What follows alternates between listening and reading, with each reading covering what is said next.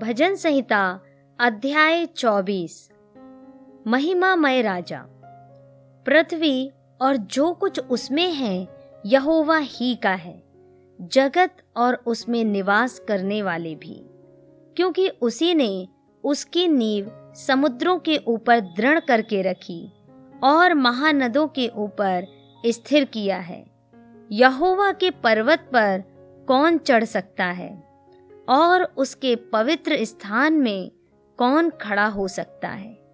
जिसके काम निर्दोष और हृदय शुद्ध है, जिसने अपने मन को व्यर्थ बात की ओर नहीं लगाया और ना कपट से शपथ खाई है, वह यहोवा की ओर से आशीष पाएगा और अपने उद्धार करने वाले परमेश्वर की ओर से धर्मी ठहरेगा।